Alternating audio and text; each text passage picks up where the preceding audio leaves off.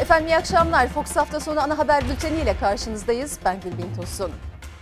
Etiketimiz doğrusu ne? Çünkü biz bütün hafta yine turkuaz tabloyu konuştuk. Veriler ne kadar doğruyu konuştuk. Hasta ve vaka arasında ne fark olduğunu konuştuk, tartıştık. Sağlık Bakanı testi pozitif çıkanları vaka, hastanede yatanları da hasta olarak adlandırdı. Peki tabloda vaka sayıları neden yok? Bizler vatandaş olarak bize doğrusu neyse o söylensin istiyoruz. Rakamları az görüp kimse rehavete kapılmasın istiyoruz. Etiketimiz doğrusu ne diyelim ve hemen öne çıkan başlıkları aktaralım. Koronavirüste Sağlık Bakanı'nın tablo ile ilgili açıklamalarını bilim insanları nasıl yorumladığı aktaracağız. Koronavirüs önlemlerinin sahada kontrolündeki eşitsizliği de gözler önüne sereceğiz. Sağlık Bakanlığı sağlık çalışanlarına ek ödeme için yeni bir düzenleme yaptı. Ek ödemeden din görevlilerine %100, hekimlere ise %16 ila 50 oranında değişen zam verilmesi tartışma yarattı. Ekonomiye dair başlıklarda asgari ücretlilere bakacağız. Çünkü en düşük maaşı alan asgari ücretliler Eylül ayı itibariyle vergi dilimine giriyor. Peki ne kadar bir oran kimlere etkileyecek? Hepsi ve daha fazlası birazdan ama önce siyasetin en sıcak maddesi Kobani soruşturmasıyla başlıyoruz. Sayın seyirciler Ankara Cumhuriyet Başsavcılığı'nın yürüttüğü Kobani olayları soruşturmasında 20 HDP'li isim Ankara'da gözaltında. Soruşturma sürerken Cumhurbaşkanı Erdoğan e, henüz bir açıklama yapmadı. Muhalefettense Kılıçdaroğlu ve Davutoğlu HDP eş başkanı Mithat Sancar'a geçmiş olsun telefonu açtı. 2014'teki olaylar sırasında dönemin başbakanı olan Gelecek Partisi lideri Ahmet Davutoğlu ise Adıyaman İl Kongresi'nde iktidara yüklendi gündem değiştirme operasyonu dedi. Türkiye'yi yeniden 1990'lara döndürmenize müsaade etmeyeceğiz sözleri dikkat çekti.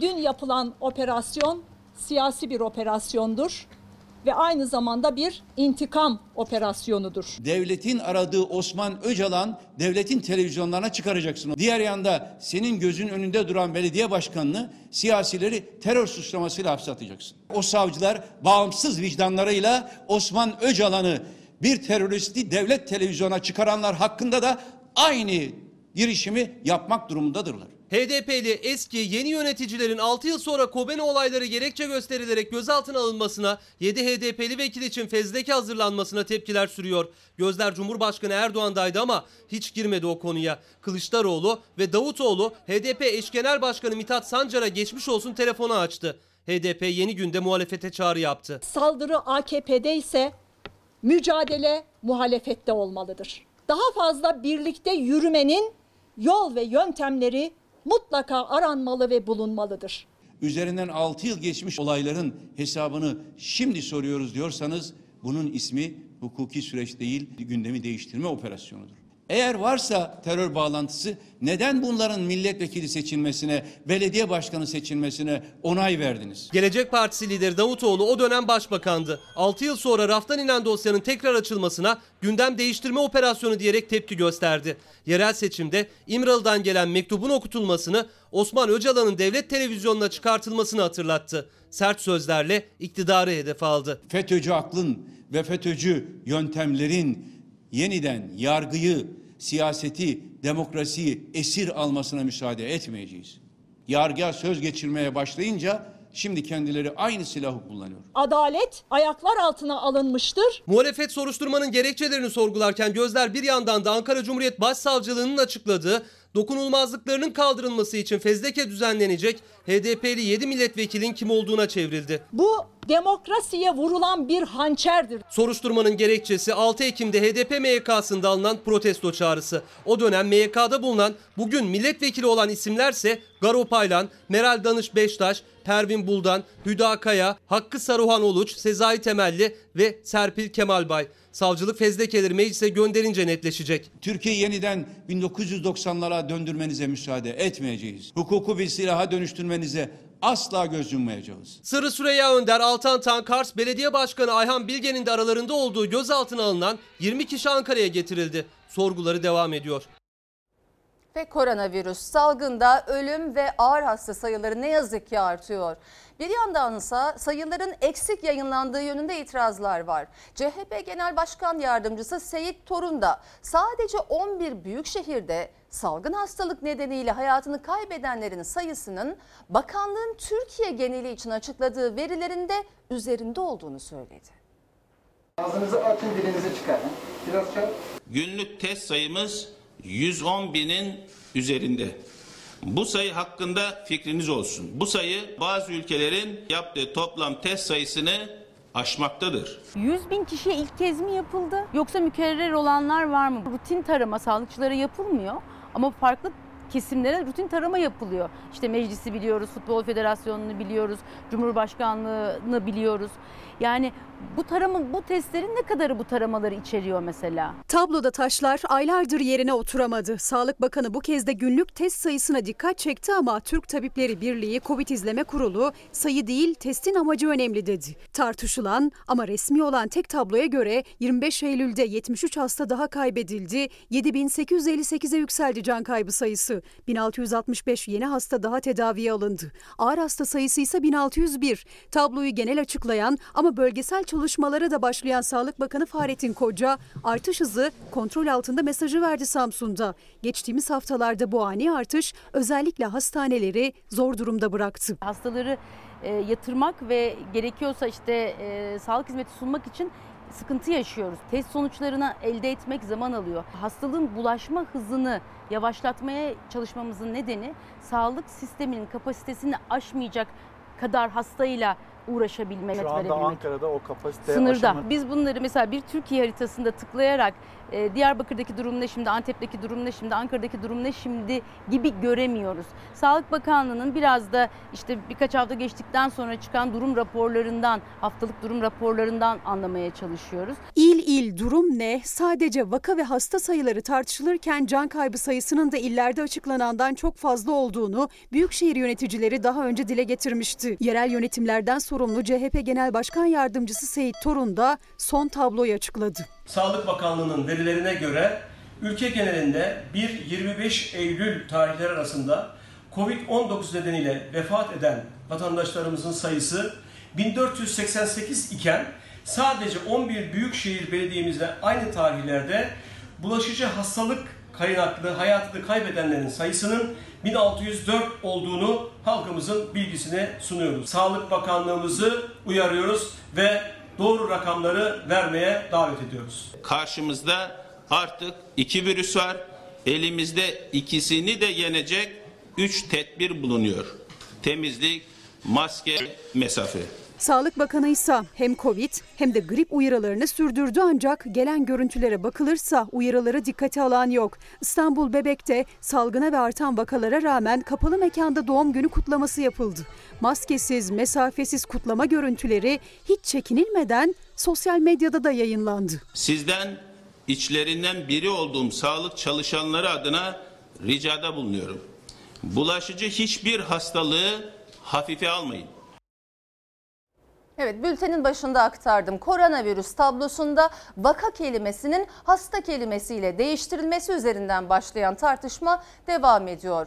Tablodaki hasta sayısının sadece hastaneye yatırılan hastaları kapsadığı ve koronavirüse yakalanan kişi sayısının daha yüksek olduğu iddia ediliyordu. Sağlık Bakanı Fahrettin Koca da vaka ve hasta kelimelerini birbirinden ayırarak bir anlamda bunu doğruladı. Ancak verilerle ilgili ayrıntıya girmedi. Doktorların da vatandaşın da kafası iyice karıştı.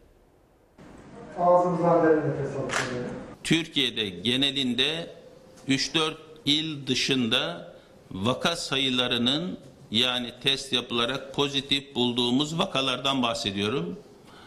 Hastanede yatan hastalardan bahsetmiyorum. Sağlık Bakanı Fahrettin Koca ayrıntıya girmedi ama vaka ve hastayı birbirinden ayrı tuttu açıklamasında. Testi pozitif çıkanlara vaka, hastanede yatanları da hasta olarak adlandırdı.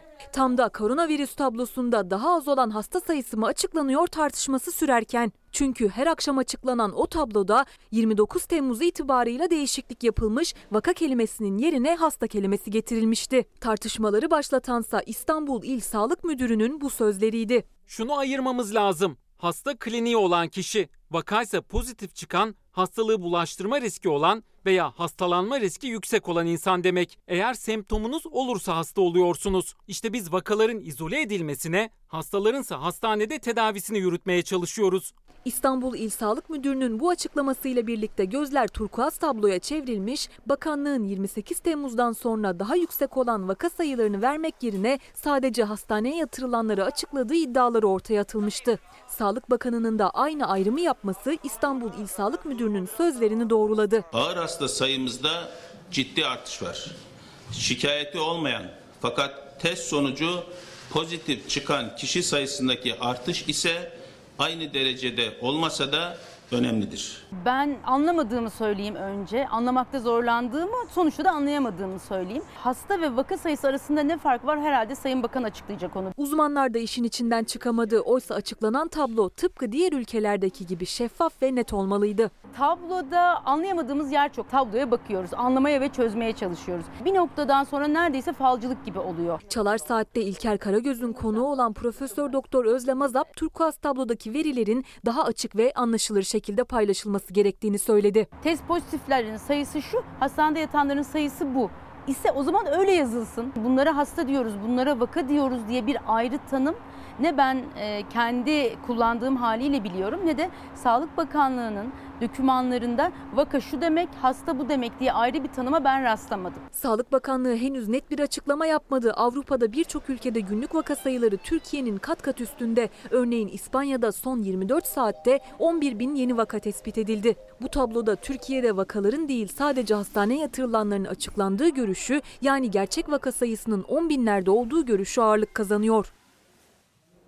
Evet etiketimizi hatırlatayım. Doğrusu ne? Bu etikete gelmiş e, bir iki tane e, mesaj var onları paylaşayım. Sinan Bey demiş ki okullar açılmalı mı? Uzaktan eğitimle devam mı etmeli? Doğrusu ne? Eğer uzaktan eğitimle devam edecekse bilgisayar, tablet ve telefonlara vergi indirimi yapılmalı. Ama okullar açılacaksa koronavirüs testi toplu olarak önce öğretmen, hizmetli ve öğrencilerden başlanmalıdır diyor. Tuğba Hanım doğrusu ne etiketimize şunu yazmış. Vaka sayılarını dürüst bir şekilde açıklamak zorundasınız. Benim hemşire arkadaşım mesai arkadaşları pozitif olduğu için üst üste günlerce nöbet tutarken sayılar bu kadar düşük olamaz. Artık insanları kandırmayın diyor bu izleyicimizle haberle devam edelim. Sayın seyirciler maske ve mesafe kuralına uymayanları ikaz edenlerin başlarına gelmeyen kalmıyor. İstanbul e, Tıp Fakültesi'nde güvenlik görevlisi maske takması için uyardığı hasta yakınlarının saldırısına uğradı sol gözünü kaybedebilir. Antalya'da ise iddiaya göre koronavirüs tedbirlerine rağmen uzayan düğünü görevi gereği sonlandırması konusunda uyaran polisin görev yeri değiştirildi.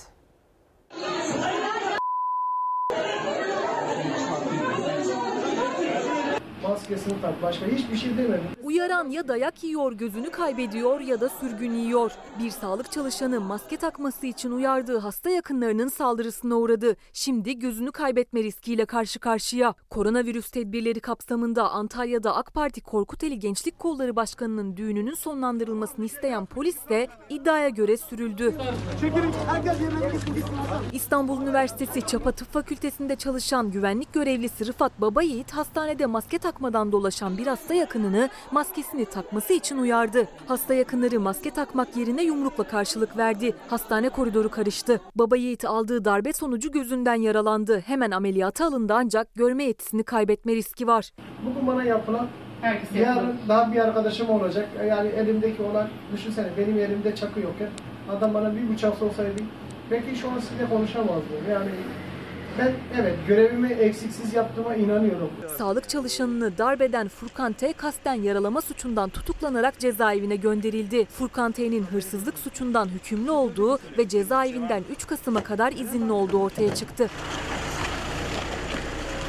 Rıfat Babayiğit görevini yaptığı için şimdi sol gözlü görmüyor. Antalya'daki polis de görevini yerine getirmenin karşılığını iddiaya göre sürgün edilerek aldı. 16 Ağustos'ta Antalya'da AK Parti Korkuteli Gençlik Kolları Başkanı Hamdi Murat Urlu'nun düğünü vardı. Çok sayıda AK Partili yönetici de katıldı düğüne. Düğün yasaklara rağmen geç saatlere kadar uzayınca polis RK görevinin gereğini yaptı. Salgın önlemlerini hatırlatarak uzayan düğünün sonlandırılmasını istedi. Düğünde bulunanlar uyarıyı yapan polisin üzerine yürüdü yürüdü. Olay yerine takviye ekip çağrıldı.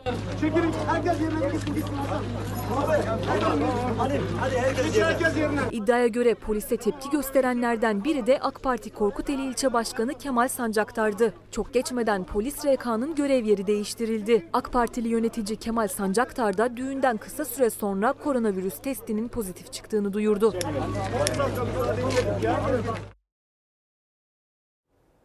Üç gün önce İstanbul Büyükşehir Belediyesi'ni protesto eden şoförlerin eylemine izin verilmiş. Maskeleri indirenlere, sosyal mesafeyi korumayanlara da ses çıkarılmamıştı. Ama aynı anayasal hakkı kullanarak ses yükselten Birleşik Taşımacılık Çalışanları Sendikası üyesi 25 kişi basın açıklaması yapıp mesafe kuralına uymadıkları için kişi başı 3150 lira para cezası ile karşı karşıya kaldı. Oysa daha geçen hafta 1500 kişilik düğün yapan vekil için sadece 6360 lira ceza kesilmişti.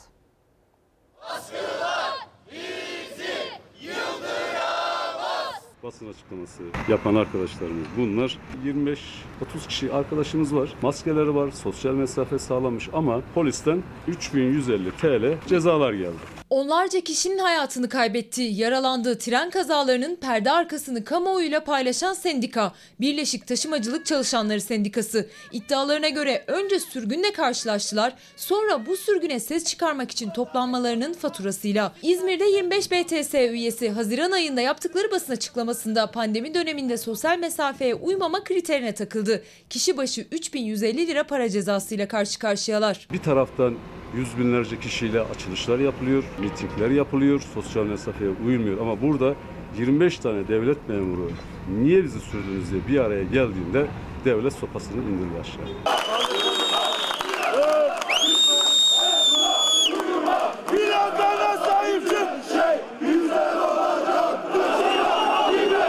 Bu maskesiz, mesafesiz görüntülerse 3 gün öncesinden İstanbul Büyükşehir Belediyesi önünde şoförlerin eyleminden. Polis belediyeye karşı eylem yapan kalabalık gruba izin vermişti. Oralarda insanları engellemeyenler, buralarda seslerini duymayan arkadaşlarımıza bu tür cezaların gelmesi müthiş bir haksızlık. Kişi başına 3150 TL İzmir'de basın açıklamasına katılan BTS üyesi sayısı 25. Cezalar teker teker geliyor. Şu ana kadar 3'üne ulaştı. 25'ine de kişi başı 3150 liradan ceza kesilirse toplam 78.750 lira para cezası ödenecek. Yasak olmasına rağmen oğlu için düzenlediği 1500 kişilik yemekli düğün için AK Partili vekil Cemil Yaman'a ise 6360 lira ceza kesilmişti. Kocaeli Milletvekilimiz Cemil Yaman Beyefendinin oğlunun nikah merasemindeyiz. Garson önünüze yemek getirdiğindeki biz hiçbir ikramı almadık. Siz ne yapabilirsiniz? 1500 kişi çıksın buradan diyebilir misiniz? AK Parti Kocaeli Milletvekili Cemil Yaman'ın oğlunun düğününe katılan, katıldıktan sonra da ceza kesen Dilovası Kaymakamı Mustafa Asım Alkan, Karayolları Genel Müdürlüğü'ne 6360 lira, yemek şirketine de 3180 lira para cezası kesti. Vekille birlikte 1500 kişilik düğünün toplam cezası 15.900 lira olurken 25 demiryolu çalışanından her biri 3000 liralık cezalarla mı karşılaşacak merak konusu. Arkadaşlarımızın maaşları e, 4500 lira ile 6000 lira arasında değişen maaşlar var. Yani 3150 lira demek bu arkadaşımızın maaşının e, %70'i demek o ay aç kalması demek. Koronavirüs testi pozitif çıkanların dışarıda olmaları yasak. Ama iddiaya göre Covid pozitif olduğu halde hem de hastane onayıyla dışarı çıkarılanlar var. Üstelik yanında temaslı eşi ve oğluyla o ailenin yurt dışına çıkmasını bir görevlinin dikkati önledi. Size hastaneden mi gidin dediler? Buyur. Size hastaneden mi gidin dediler? E, hastaneden kadın böyledi verdi. Ha, gidin dediler. E? Yolculuk yapabilirsiniz dediler. Ya, işte baksana ben yalan değilim. İddiaya göre testi pozitif çıkan koronavirüs taşıyan hastaya yolculuk izni verildi. Hem de testin yapıldığı devlet hastanesi tarafından. Edirne'den Avusturya'ya trenle gitmek için yola çıkan aile sınır kapısındaki görevlinin dikkati sayesinde tespit edildi. Karantinaya alındılar. Ben de şey aldım. İmza odasını şey, yani Tamam. kont, e, nereye varıp danışıyor danışma bürosunda. Tamam. Ondan sonra odaya gittim. O kadın da hem kendi imzası var hem mühürü var bir de kırmızı hastanenin mühürü var. Ondan sonra gidebilirsiniz dediler. Ha. Ülkere'nin Edirne Sultan 1. Murat Devlet Hastanesi'nde yapılan test sonucu pozitif çıkmıştı. Eşi ve oğluysa temaslısı. Aile dün Avusturya'nın Villach kentine trenle gitmek için özel araçlarıyla yola çıktı. İddialarına göre devlet hastanesinin yetkilileri tarafından bu kağıt verilerek yolculuk yapabilirsiniz denildi. Aile rahatlıkla yolculuk biletlerini de aldı. Yolculuk yapabilirsiniz dediler. İşte baksana ben yalan değilim. Oysaki ailenin yolculuk bir yana dışarıda bile olmaması kendilerini karantinaya almaları gerekiyordu. Ancak onlar yüzden fazla yolcunun olduğu trende diğer yolcularla birlikte 30 saatten uzun yolculuk yapacaktı. Oğlum benim bir sıkıntım yok. Çok şükür bir şey hastalık değil. Yok yok tamam tamam teyze. Şimdi gelecekler tekrar pozitif şey test yaparlar size tamam mı? Olsun canım. Çift istasyona giderken görevli durumu fark etti. Sahra laboratuvarında pozitif hasta ve temaslı baba oğula bir test daha yapıldı. Pozitif hasta Ülker'e ambulansla Edirne'deki bir KYK yurduna gönderildi. Temaslı baba ve oğulsa karantina altına alındı. Koronavirüsün diğer yolculara yayılmasını çalışanın dikkati önledi.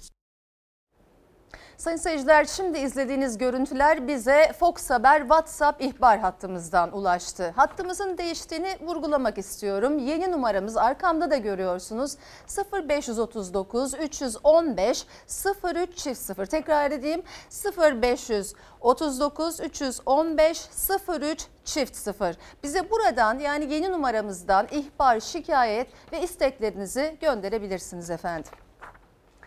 Sayın seyirciler, hükümetin ekonomi politikasına en sert tepkiler eski yol arkadaşlarından geliyor. Ahmet Davutoğlu ekonomiyi biz batırdık deyip özür dileyecek misiniz, tövbe edecek misiniz diye sordu. Cumhurbaşkanı Erdoğan Davutoğlu'na cevap vermedi ama CHP hedefindeydi. CHP'li Selin Sayek Böke'nin iktidara geldiğimizde hazine garantili projeleri kamulaştıracağız sözlerine cevapla kimse özel sektör düşmanlığı yapamaz dedi.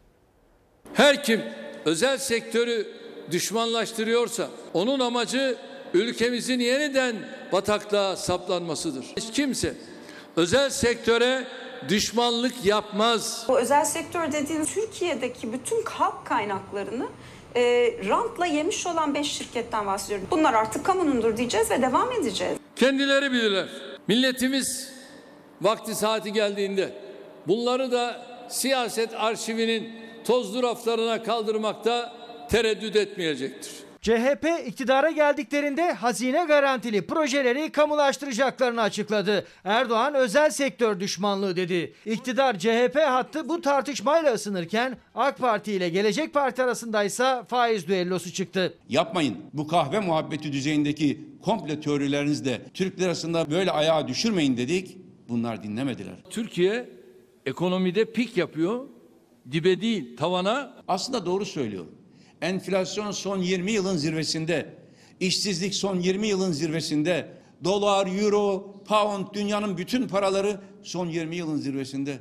Gündem ekonomi ve Merkez Bankası'nın beklenmedik şekilde faiz yükseltmesi. Üstelik Cumhurbaşkanı Erdoğan'ın hep savunduğu düşük faiz, düşük enflasyon tezinin tam aksine. Davutoğlu konuştu bu kez. Tonlaması sertti. Yakın tarihte söylediği sözleri hatırlatarak Erdoğan'a hedef aldı. Siz bu kardeşinize yetkiyi verin. Ha, ondan sonra bu faizle şunla bunla nasıl uğraşılır göreceğiz. Evet gördük Sayın Erdoğan. İşte tam bir felaket. Madem faiz düşünce enflasyon düşüyordu da niye habire hem faizi artırıp duruyorsunuz?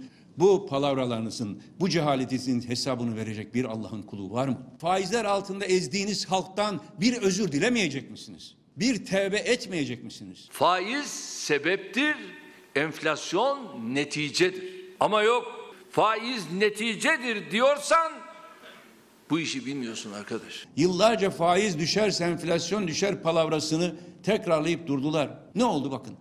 Bütün döviz kaynaklarımızı heba ettiler.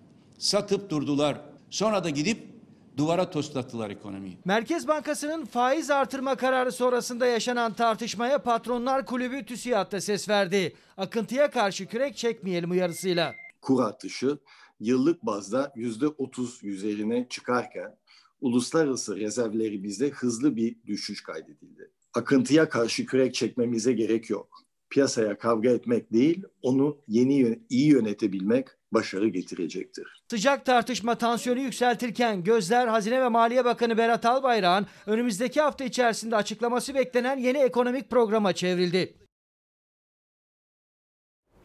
Sağlık Bakanı Fahrettin Koca daha pandemiyle mücadelenin ilk aylarında açıklamıştı. Mücadelenin en ön safındaki sağlık çalışanlarına ek ödemeleri tavandan en yüksekten ödenecekti. Aylar geçti. Sağlık çalışanlarından biz %100 tavandan ödenen ek ödemeleri alamadık sesi yükseldi ama Sağlık Bakanlığı'nın en yüksekten ek ödeme yaptığı bir grup var. Hastanelerdeki din görevlileri. hastalarla birebir e, temas halinde olan ve yoğun bakımda nöbet tutan sağlık çalışanları nasıl %16'lık bir ek ödeme ile tatmin olacaklar? İmamlara %100 e, ek ödemeyi nasıl yapabiliyorsunuz? Sağlık Bakanlığı pandemiyle 7 aydır gece gündüz mücadele veren sağlık çalışanları için ek ödeme genelgesini yayınladı. Doktorlar ve hemşireler için ek ödemeyi yüksek almanın pek çok kriteri var. Hastane gelirine ve performansa göre en düşük %16, en fazla da %50 oranında ek ödeme alacaklar. Ama hastanede çalışan din görevlilerine ek ödeme tavandan %100 yapılacak. Vicdanlar nasıl rahat edecek anlamak mümkün değil. döner sermaye yönetmeliği çok adaletsiz bir yönetmelik. Yardımcı hizmetler sınıfı %100 oranında döner sermaye alacak diyor. Hükümete yakınlığıyla bilinen memur Seneballı Sağlık Sen'de ek ödeme yönetmeliğine karşı haksızlık var diyorlar. Kadro ünvanları aynı olan e, sağlık çalışanları farklı hastanelerde, farklı illerde çalışıyor olmalarından dolayı birbirinden çok farklı ücret alıyorlar. Aynı işi yapmasına rağmen farklı ücret alan sağlık çalışanları zaten karşıydı döner sermayeye. Ama koronavirüs salgınının başında bakan umut veren bir söz verdi onlara. Pandemi hastasıyla ilgilenen bütün hekim ve sağlık personeli tavandan performansını almış olacak. İki hemşirenin almış olduğu ücret arasında 2000 TL'ye varan farklar, aynı kadro ünvanı olan iki uzman hekimin almış olduğu ücret arasında 5000-10.000 TL'ye varan ücret farkları var. Hepsi insan sağlığını korumak için mücadele içinde ama hastane döner sermayesine göre değişen ücretleriyle aralarında gelir farkı var. Hastanelerdeki din görevlileri arasındaysa gelir adaleti sağlanmış. Din hizmetleri sınıfındaki çalışanlar için de siz buna %1 de verseniz alacak olduğu para aynıdır. Çünkü her ay zaten 1000 liraya yakın ek ödeme alıyorlar. Tavan %100 olursa sabit alınacak ödeme 1200 liraya çıkacak. Diğer sağlık çalışanları içinse sorun aslında din görevlilerinin aldığı %100'lük ödenek değil, ücret değil. Virüsle mücadelenin en ön safında kimi zaman şiddete, saldırıya uğramalarına rağmen kendilerine tavandan ek ödeme yapılmaması. Bir başka kamu görevlisi senede 12 ay çalışıyorken sağlık çalışanları yapmış oldukları fazla mesailerini hesapladığınızda senede 4 ay daha fazla çalışmış oluyor. Sağlık senin hesabına göre bir sağlık çalışanı diğer kamu kurumlarındaki çalışanlara göre yılda 4 maaşlık fazla mesai yapıyor. Yani sağlık çalışanları ek ödemeleri %100 tavandan ödenecek, din görevlilerinden de fazla çalışıyor. Doğrusu ne etiketiyle paylaştığınız birkaç mesajı daha aktarayım. Ee, bir izleyicimiz diyor ki evet net hasta vakalarını almak istiyoruz. Bu özel sektörde çalışan herkes için önemli. Doğrusu ne? Herkesin bu konuda rahat davranmaması gerek ve herkes çok rahat. Bir diğer izleyicimiz Doktor Mehmet Bey. Ee, doğrusu ne? Sağlık çalışanlarına verilen ek ödeme zam değil. Tabirinizi düzeltin ki haberimizde e, bunu yaptık. Çalışarak hak ettikleri ek ödemedir. Bunu tamamını değil yüzde şu kadarını veriyoruz veriyoruz demektedirler şeklinde uyarmış. Bir tane daha okuyayım. Tabii ki doğrusu ne? E, etiketinin altına e, başka sorunlarınızı da bizlerle paylaşabilirsiniz. Onlardan birisi de EYT yani emeklilikte yaşa takılanlar e, çok fazla haber yaptık kendileriyle ilgili. E, Demiş ki Zülfikar Bey doğrusu ne biz EYT'liler kazanılmış hakkımızı istiyoruz. Neden sesimizi duymuyorlar daha? Nasıl sesimizi duyuracağız? Doğrusu ne o zaman diye de soruyor.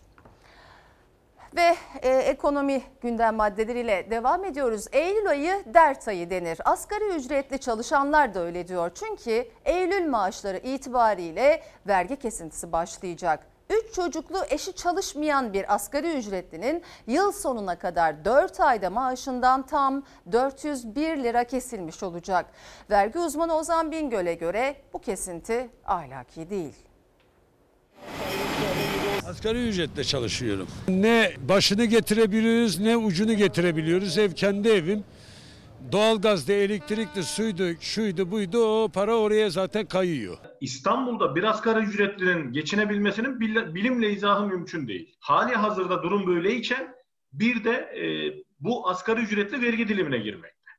E, 9. aydan itibaren. En düşük maaşı alan asgari ücretliler de Ekim ayı itibariyle vergi dilimine giriyor. Yani Eylül maaşları kesintili olacak. %20 gelir vergisiyle evli 3 çocuk babası ve eşi çalışmayan asgari ücretlilerin 4 ayda kaybı 400 lirayı aşacak. Çöpün vergisi, ÖTV vergisi, bisiklet vergisi, kaldırım vergisi her şeyin vergisi varken asgari ücretin vergisi olması çok normal. Eylül ayı vergi diliminin en yüksek olduğu ay aslında çalışanların maaşlarından en yüksek vergi aralığa yani Ocak başına kadar kesilmeye devam edecek.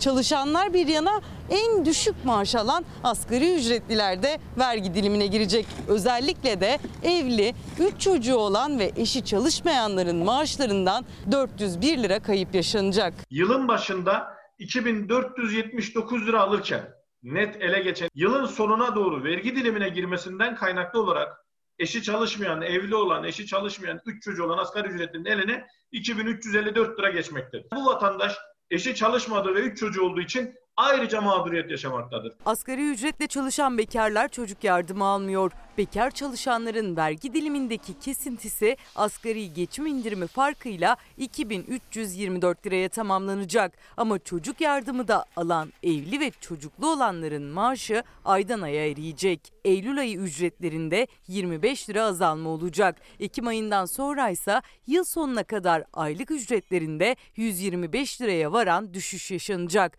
4 ayda kayıpları 401 lira olacak. 2002 yılında 15 kat olan, asgari ücretin 15 katı olan ilk dilim bu yıl 7,5 katına düştüğü için işte yılın sonunda asgari ücretlerde vergi dilimine girmektedir. Bu bana sorarsanız bu durum zaten ahlaki değildir. Bugüne kadar vergiden payına düşeni alanlar artık gelirden payına düşeni de almalılar. Türk İş'e göre Eylül ayında 4 kişilik bir ailenin dengeli ve yeterli beslenebilmesi için 2447 lira 72 kuruş kazanıyor olması gerekiyor. Faturalara giyim, ulaşım, sağlık gibi kalemler de eklenirse yani 4 kişilik bir ailenin en azından yoksulluk sınırında kalabilmesi için 7973 lira 2 kuruşa ihtiyacı var. Oysa asgari ücretle çalışan 4 kişilik bir ailenin evine giren rakam yalnızca net 2324 lira. Benim Eminönü'ne gidip gelmem 7 lira. E nasıl yapacaksın? E işe gidip gelsem 30'dan 200 milyon yol param, 200 milyon yemek param, ev kiram, faturam 2 milyar. E 200 milyonu ben devlete bağışlarım üzerinde asgari ücretimde. Bunu bana en büyük matematik uzmanı gelse de çözemez.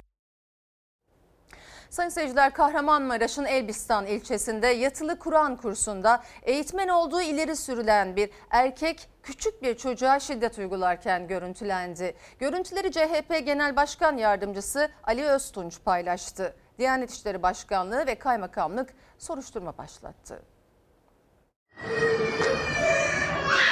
Ufacık çocuk maalesef oradaki görevli tarafından e, kemerle dövülüyor. Bunun sorumluları kimse onlar mutlaka cezasını almalılar. Bir çocuğa şiddetin uygulandığı yer Kur'an kursu. Bir vatandaşın çektiği cep telefonu görüntülerini CHP Genel Başkan Yardımcısı Ali Öztunç paylaştı. Görüntülerin yayınlanmasının ardından Diyanet İşleri Başkanlığı ve Kaymakamlık soruşturma başlattı. 15 yaşındaki bir çocuğun 10 yaşındaki bir çocuğu dövmesi olarak gösteriliyor bu olay. Oysa öyle değil. Burası Kahramanmaraş'ın Elbistan ilçesindeki Bedir Efendi Yatılı Hafızlık Kur'an kursu. Yetişkin olduğu görülen bir erkek küçük bir çocuğa kemer, terlik ya da benzeri bir cisimle vuruyor.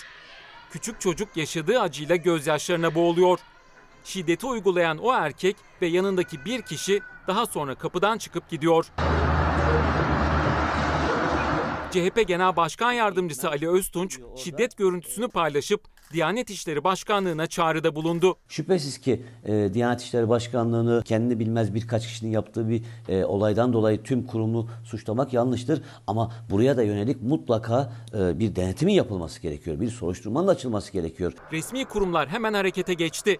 Diyanet İşleri Başkanı Ali Erbaş sosyal medya hesabından soruşturma için talimat verdiğini duyurdu. Göz aydınlığımız, geleceğimiz olan çocuklarımıza yönelik onların onurunu hiçe sayan, haklarına göz diken ve şiddete başvuran hiçbir anlayış asla tasvip edilemez. Neden bunu yaptı? Daha önce o e, yurtta Diyanete bağlı bu Kur'an kursunda bu tip olaylar oldu mu? Başka olaylar var mı? E, Bunların hepsini sorgulamak, ciddi bir soruşturma yapmak gerekiyor. Elbistan Kaymakamlığı da konuyla ilgili idari ve adli soruşturma başlattı. Gerçekten üzdü beni o açıklama. 15 yaşındaki bir çocuk 10 yaşındaki bir çocuğu dövmüyor. Bir hoca, bir eğitmen gidiyor orada e, ufacık çocuğu kemerle dövüyor. Sağlıkçıların maruz kaldığı şiddet vakalarına her gün bir yenisi ekleniyor ama böylesini duymamıştık. Bir hasta yakını babasının ölümünden sorumlu tuttuğu doktoru arayıp şehri terk et yoksa katil edersin beni diyerek ölümle tehdit etti. Trabzon'u terk et kardeşim diyor. terk et. Allah rızası için diyor. Yoksa katil edersin. Açık açık ölümle tehdit etti. Babasının ölümünden sorumlu tuttuğu doktora bir hafta içinde Trabzon'u terk et dedi. Defol git Trabzon. Sağlıkçılara yönelik şiddet vakalarının geldiği son nokta belki de bu. Trabzon Fatih Devlet Hastanesi'nde görev yapan aile hekimi Yılmaz Babutçu maruz kaldığı tehdit telefonunu sosyal medya hesabından paylaştı. Arayan bir hasta yakınıydı. Görevi hayat kurtarmak olan doktoru babasının ölümüne neden olmakla suçladı. Ama bu kadarla yetinmedi. Eğer beni bir... Uyduruyorsan uydur. Trabzon'u terk et. Benim, acım çok sıcak.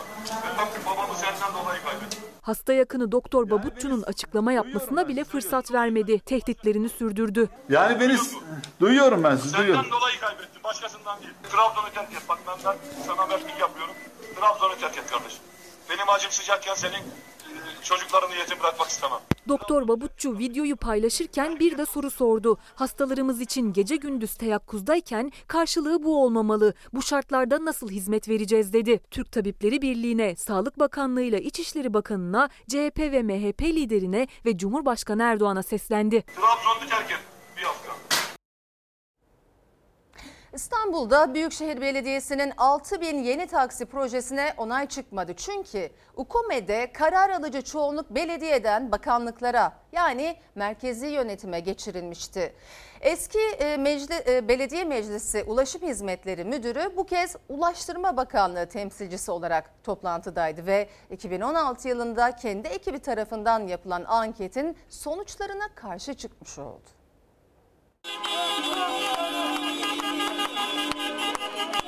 Neden kiralama yoluna gidiyorsun peki? Niye satacağım sana?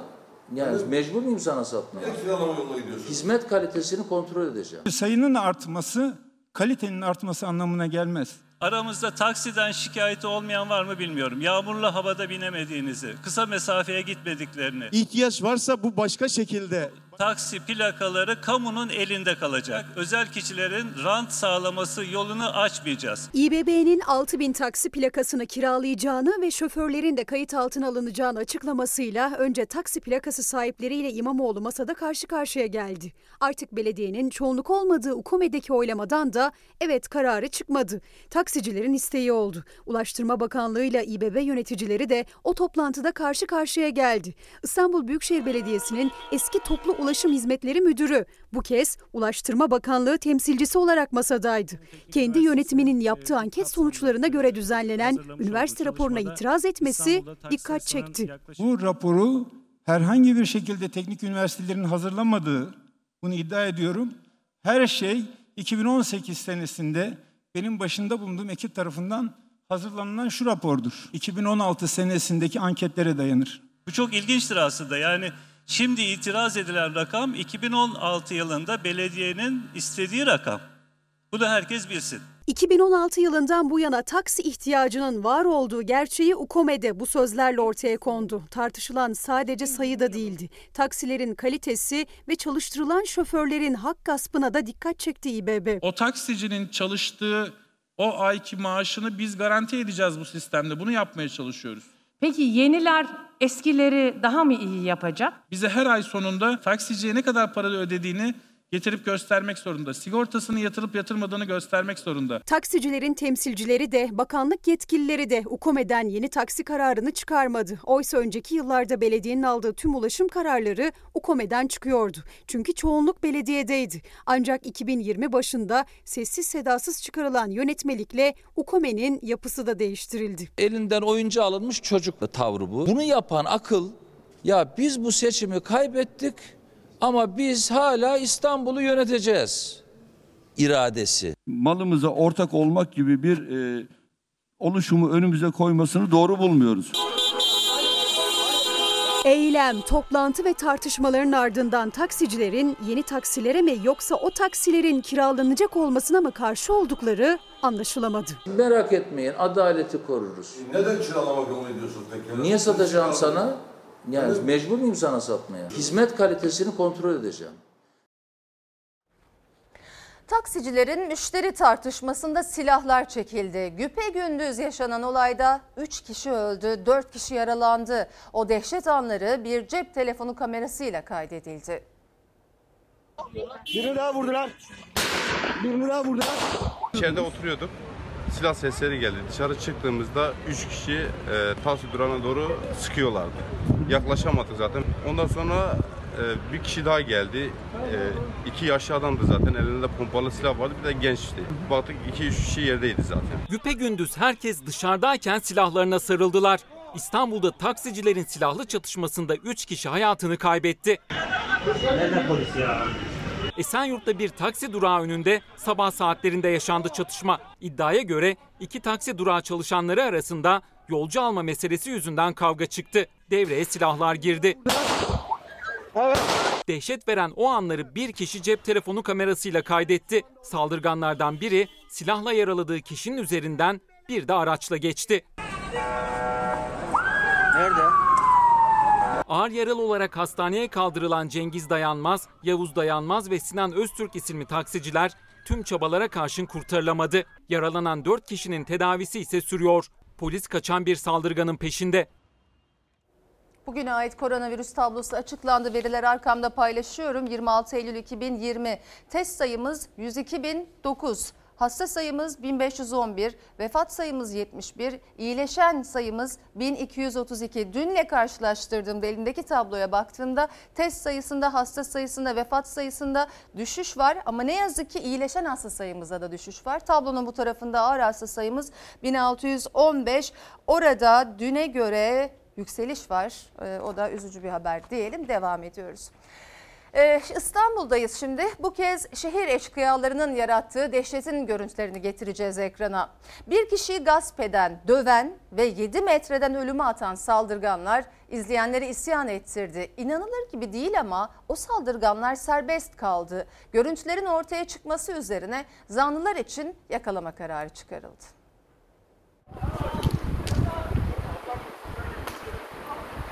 Hem dehşetin hem de olmayan adaletin görüntüsü. Tüm parasını alıp dövdüler ve metrelerce yüksekten attılar. Şu anda serbestler. Adalet Bakanı Abdülhamit Gül de bu duruma kayıtsız kalmadı. Hakimler Savcılar Kurulu'ndan inceleme yapmasını istedi. Bu dehşet 7 Temmuz'da İstanbul Bahçeli Evler'de yaşandı. Restoran işletmecisi Muhammed Selmo aracıyla seyir halindeyken 4 kişi tarafından durduruldu. Aracın satılık olup olmadığını sordular.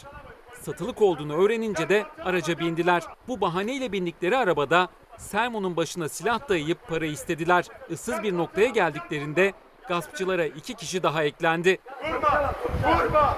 Vurma! Polise vereceğiz. Polise vereceğiz. Bekle. Saldırganlar öldüresiye dövdükleri Muhammed Selmo'yu yaklaşık 7 metre yükseklikten attı. Dere yatağına düşen ve ağır yaralanan Selmo çevredekiler tarafından hastaneye kaldırıldı. Durumu ciddiyetini koruyor. Olay sonrası saldırganlardansa sadece ikisi gözaltına alındı. Mahkeme tarafından serbest bırakılan şehir eşkıyalarının ellerini kollarını sallayarak dışarıda gezmeleri, ceza almamaları isyan ettirdi. Başsavcılık karara itiraz etti. Serbest bırakılan şüpheliler için tekrar bir yakalama kararı çıkarıldı. Saldırganlardan birinin askerde olduğu, diğer üçünün ise arandığı öğrenildi. Adalet Bakanı Abdülhamit Gül konuyla ilgili açıklama yaptı.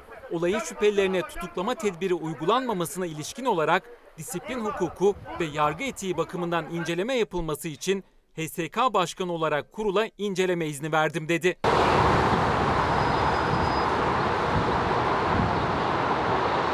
İstanbul'da bir başka gasp dehşeti de Esenyurt'ta yaşandı. Adres sorma bahanesiyle yolda bekleyen kadının yanına gelip çantasını aldı bu araçtakiler. Çantasını vermek istemeyen kadın metrelerce sürüklendi. Uzun uğraşlar sonucu yakalanan 4 zanlının toplam 42 suçtan kaydı olduğu ortaya çıktı. Doğrusu ne etiketimize gönderdiğiniz mesajlardan bir ikisini daha paylaşalım. Ondan sonra araya gideceğiz. Benzer demografik özelliklere sahip Fransa, İspanya, İtalya gibi ülkelerde günlük vaka sayıları on binler seviyesindeyken bizde burada bu ülkelere göre daha düşük eğitim ve kültür seviyesine sahip ülkemizde bu seviyelerde e, olduğuna inanmadığını belirtiyor. Bir diğeri de şöyle Sayın Bakanımız Ziya Selçuk öğretmenlerin ek derslerinin ödeneceğini net bir şekilde ifade etmişti. Fakat okula gelen resmi yazılarda bu mümkün görünmüyor. Sahiden bu işin doğrusu ne? Bu da başka bir konu. Son e, İlayda Hanım çocukların hakkı yeniyor. Çoğu çocuk bursluluk parasından mahrum kaldı. Bu paraya ihtiyacı olanlar var. Bunu duyursanız sevinirim. Konuyu araştıracağım ben de. Çok bildiğim bir konu değil. Çok teşekkür ediyorum katkılarınız için. Şimdi araya gidiyoruz. Efendim Fox hafta sonu ana haber bültenini burada noktalıyoruz. Fox'ta yayın Zümrüt Anka'nın yeni bölümüyle devam edecek. İyi bir akşam geçirmenizi diliyoruz. Hoşçakalın. Dostuma her köşesi cennetin ezilir yerler için bir başkadır benim memleketim.